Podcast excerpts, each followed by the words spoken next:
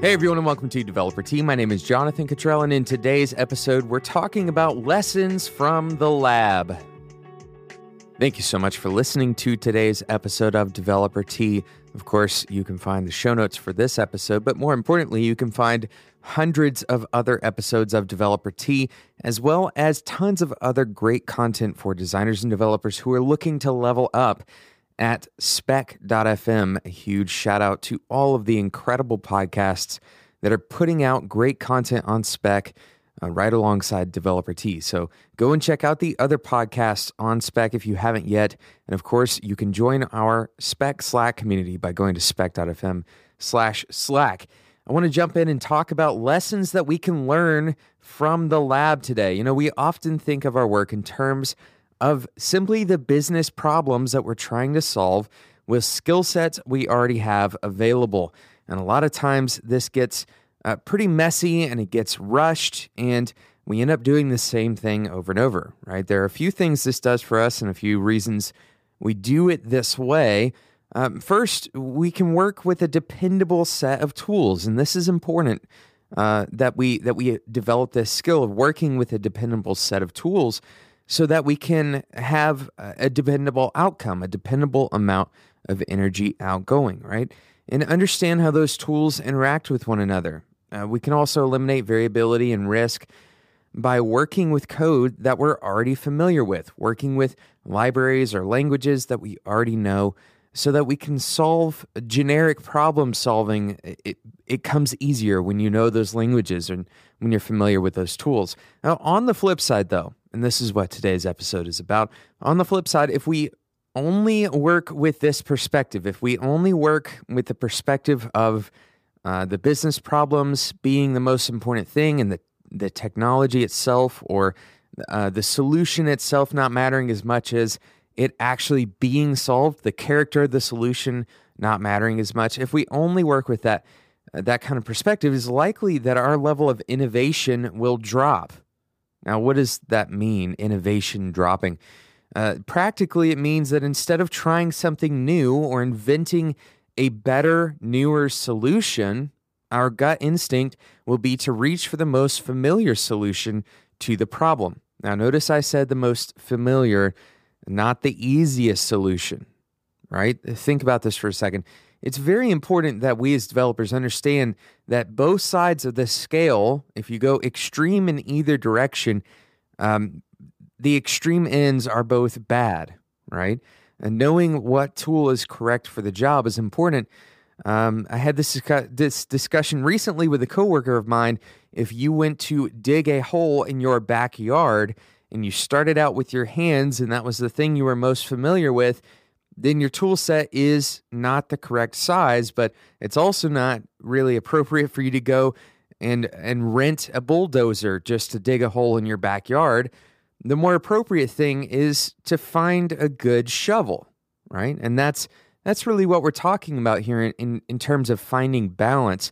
Um, but if we always go to the solution that we know, uh, we may end up dead ending ourselves with the wrong tool, right? And and you guys know that I'm all about sticking with your tool set and not being too quick to change, not being too quick, um, too quick to jump to a new tool just because it's the new hot thing on the market, right? That's not a good practice. It's not. Uh, it's not responsible with your time because you're not going to be able to master all of the different tools that you touch. Now, this concept is very well known, especially in the engineering community.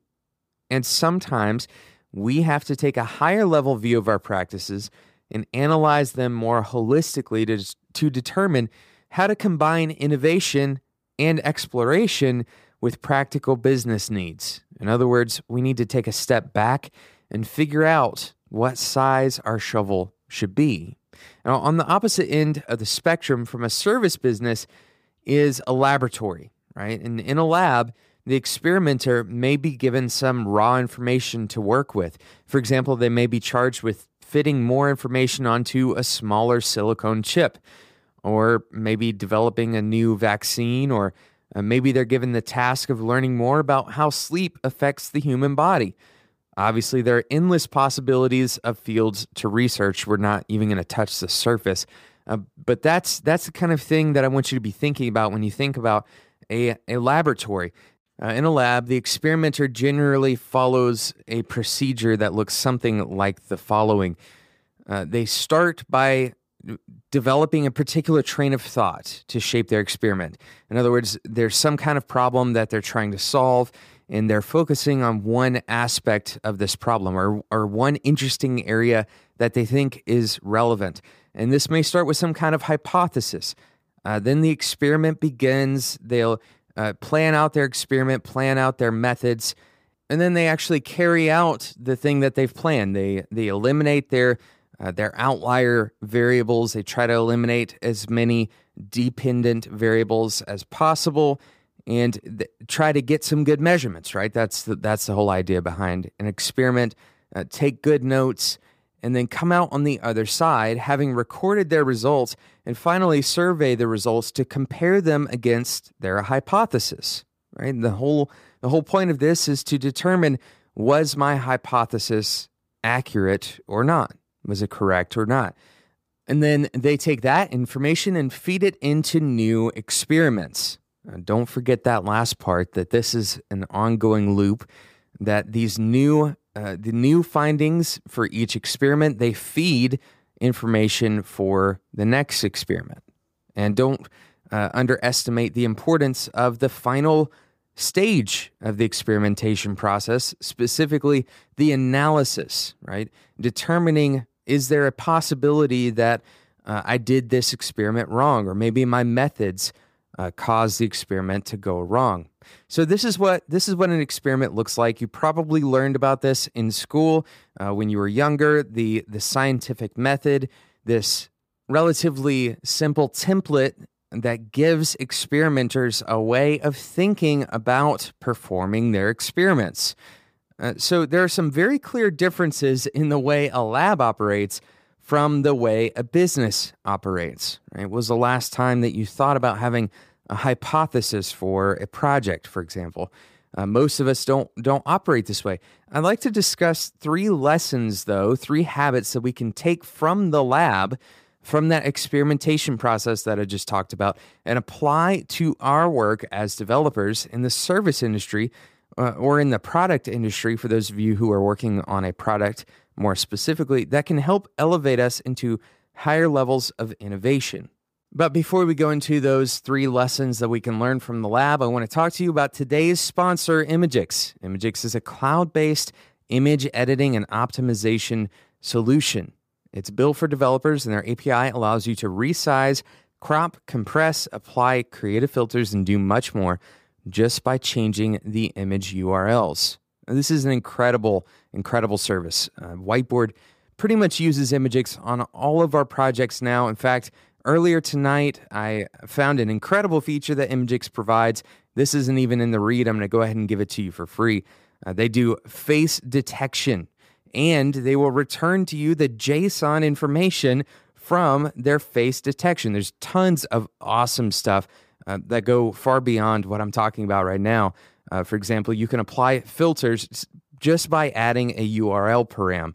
Um, this works with wherever your images are hosted. It already works with them where they are now, uh, whether they're on Amazon S3 or Google Cloud Storage. And they've created libraries to make this URL manipulation and adding these params to make it easier on you and to bring it into your development environment. So, for example, uh, if you're using Ruby or Python or PHP or Go or Objective C or Swift, the, the list goes on uh, all of those languages, they have built libraries for you to make that image URL generation process much easier for you.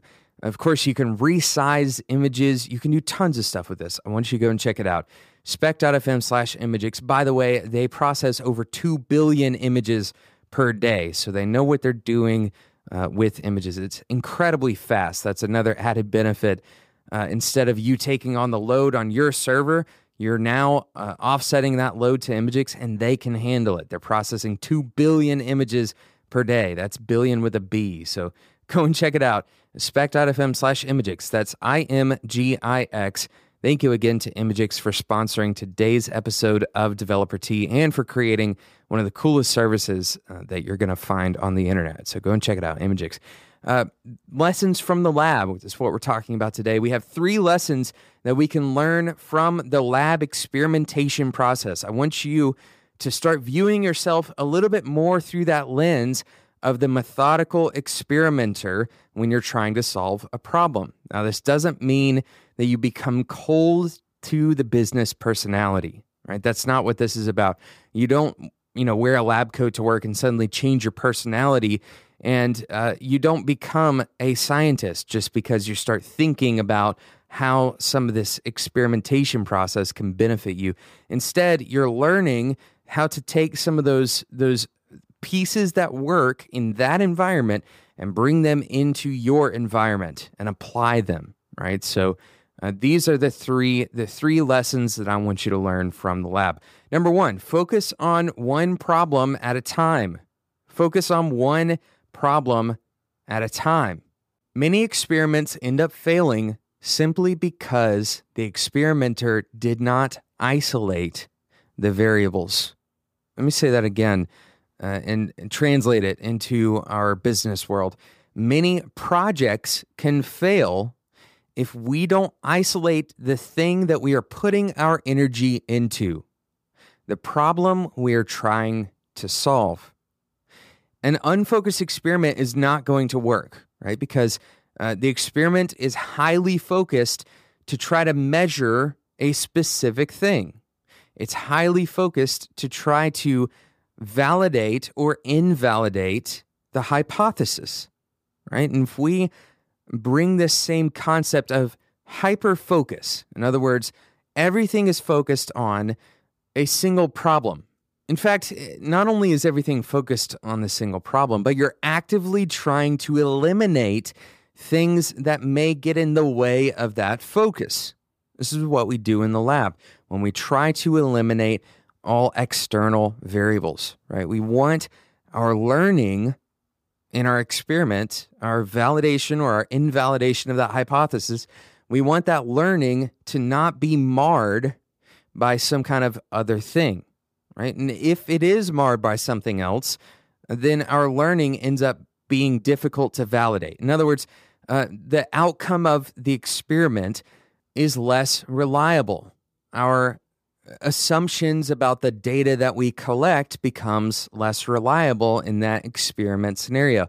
Uh, what this also does, quite simply, is it focuses your efforts. Right? If if a uh, experimenter is doing one experiment to validate 15 hypotheses, then a lot of that stuff is going to cross over. A lot of that effort is going to end up being wasted, right? Because it's going to be very difficult to do anything when you're trying to do 15 things at once. So focus on one problem at a time. This is going to eliminate a lot of the other things that are uh, floating around and causing noise in your experimental work. Lesson number two develop a hypothesis. We've talked about this all day pretty much. Uh, the hypothesis is incredibly important. Before you go in to a problem, before you start actually working on a problem, develop what you think is a good solution for that problem. Now, this is a guess. This isn't the solution. This is what you're going to try. The solution that you have designed, whether you've created a wireframe or you have a plan in mind uh, for where you're headed with your software, that solution is a hypothesis until after it is built and validated. That's incredibly important for us to understand as developers. A lot of the time, we try to build something and it fails, and we try to put that failure on ourselves. But as experimenters, we have to recognize that many hypotheses fail, right? And this is bleeding over into our third lesson, so we'll get there in a second. But the important part here is that you go into all of your problems, all of your work, and have some level of hypothesis. This is going to allow you to develop intuition about the problems that you're solving, right? Because you're going to be making guesses about how to solve that problem rather than just kind of blindly walking into uh, into the maze, right? If you're blindly walking through the maze and you're not really keeping track of where you're going and you're just hoping that somehow you're going to solve the problem that way, that's effectively like not having a plan. And a hypothesis is a plan of action. A hypothesis is a plan of action with the intention to evaluate that plan of action once you've executed it. So, again, lesson one uh, focus on one problem at a time. Lesson two, develop a hypothesis. And lesson number three, do not confuse the quality of your work with the result of an experiment. Do not confuse the quality of your work with the result of an experiment. In other words, if your hypothesis ends up failing, if the thing that you expected to work ends up not working, do not take this as uh, the world critiquing you as a developer. This is incredibly important to understand. Every successful experiment or every successful uh, research and development scientist, engineer, uh, all of those people have had hypotheses that fail. And not only do they fail, but they are absolutely incorrect from the ground up. Now, these researchers are not bad researchers, right? They aren't uh, suddenly the world's worst scientists because their hypothesis failed. Instead, what they did in their experiment allowed them to learn about their hypothesis. This is the important thing to understand. When you go through the process of experimenting, validating or invalidating your hypothesis, the point is not to support yourself, right? That work is not to support your hypothesis, but rather to learn whether your hypothesis is correct or not, and then update your knowledge. When you have an incorrect hypothesis, when you walk out on the other side after learning that it is incorrect, you now have the opportunity to get better, right? You've just validated something to your brain, and your brain will adapt. That's the incredible part about experimentation. Instead of walking through your job and never really having an invalid hypothesis, instead of uh, simply writing code and knowing that it's basically correct and doing the same thing over and over, you're taking the chance of failure for the sake of learning. If you take nothing else away from today's episode, take that away. Learning from the lab means giving yourself the opportunity to fail for the sake of learning. Giving yourself the opportunity to fail for the sake of learning. Thank you so much for listening to today's episode of Developer Tea. Uh, I encourage you to go and look at the practices of a lab, of a, uh, a good experiment. What does it look like? I think you'll find a lot of inspiration. I certainly did. There are a lot of incredible things that people have done over the years, and so many interesting insights into research and development that you will do in your development processes, uh, in your code development processes that have been experienced in labs for hundreds of years now. So go and check that kind of stuff out. It's really, really cool stuff. Thank you so much for listening to Developer Tea today. Thank you again to today's incredible sponsor, Imgix. Uh, they are already serving up 2 billion images per day. Go and check them out if you need an image uh, manipulation library. If you don't want to deal with the hassle of doing all that on your own server, Imgix has you covered. Spec.fm slash Imgix. Thank you again for listening to today's episode of Developer Tea, and until next time, enjoy your tea.